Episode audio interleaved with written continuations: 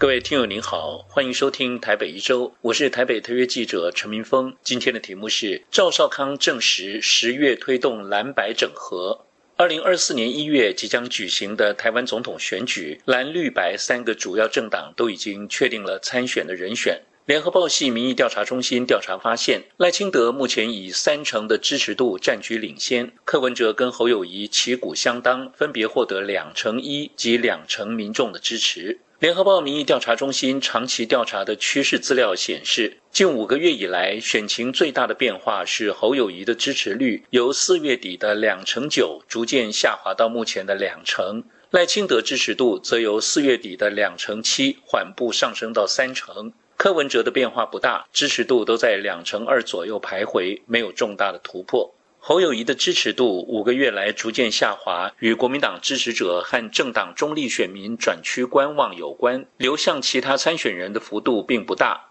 除了蓝绿白三强之外，红海创办人郭台铭也以无党籍的身份登记参加总统候选人连署。调查发现，如果未来是四个人竞逐的局面，赖清德仍然以两成八的支持度占据第一，柯文哲支持度两成，侯友谊一成八，郭台铭则以一成的支持率垫后。另外，这次总统选举的一个重要焦点是，非绿阵营究竟能否整合？整合是否就能够打败绿营的赖清德？如果要整合，谁又该让谁呢？调查发现，有四成五的选民希望这次总统选举能下架民进党，有四成一期待在野党能够整合。调查也显示，如果蓝白能够整合成功，无论红海创办人郭台铭是否参选，蓝白的组合都能够逆转选情，超前八到十五个百分点。有四成一的选民希望看到侯友谊、柯文哲跟郭台铭三个人整合成一组人选参选，三成三不乐见非绿整合，两成六没有意见。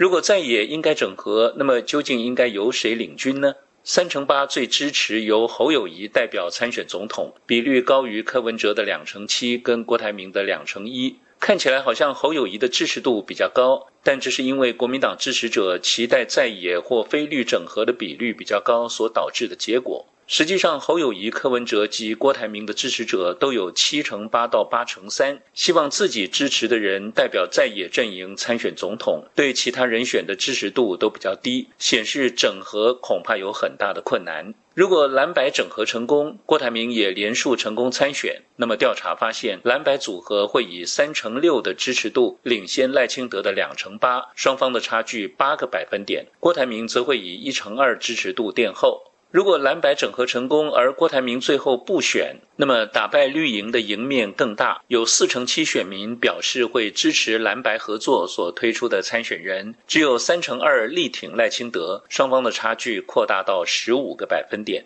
既然调查显示蓝白整合能影响这次总统选举的结果，实际上蓝白有在推动整合吗？中广董事长赵少康二十六号证实，他曾在九月十三号跟高雄市前市长韩国瑜以及国民党前副主席郝龙斌参叙，预计十月中旬推动整合。国民党内部则表示，蓝白整合一直以来的规划都是从议题、政见跟区域立委来谈合作，有了相同理念、建立默契之后，再讨论总统的部分。而党中央的立场是支持党提名的参选人侯友谊，意思就是侯友谊担任副手的可能性近乎零。而科营人士则说，团队内当然有人觉得蓝白必须要合作，但有更多的意见反对合作，认为应该要走自己的路。虽然有民调说有六成选民期待看到蓝白合，问题在于如何说服选民，也才能化解科营内部歧义，更要向社会大众说明这样的结合不是分赃。显然，双方到现在都还没有松口。不过，双方也都说要等十月份柯文哲返台之后再说。关心台湾选举的听友，可能真要等到柯文哲访美结束，回到台湾之后，再看双方会不会有进一步的发展了。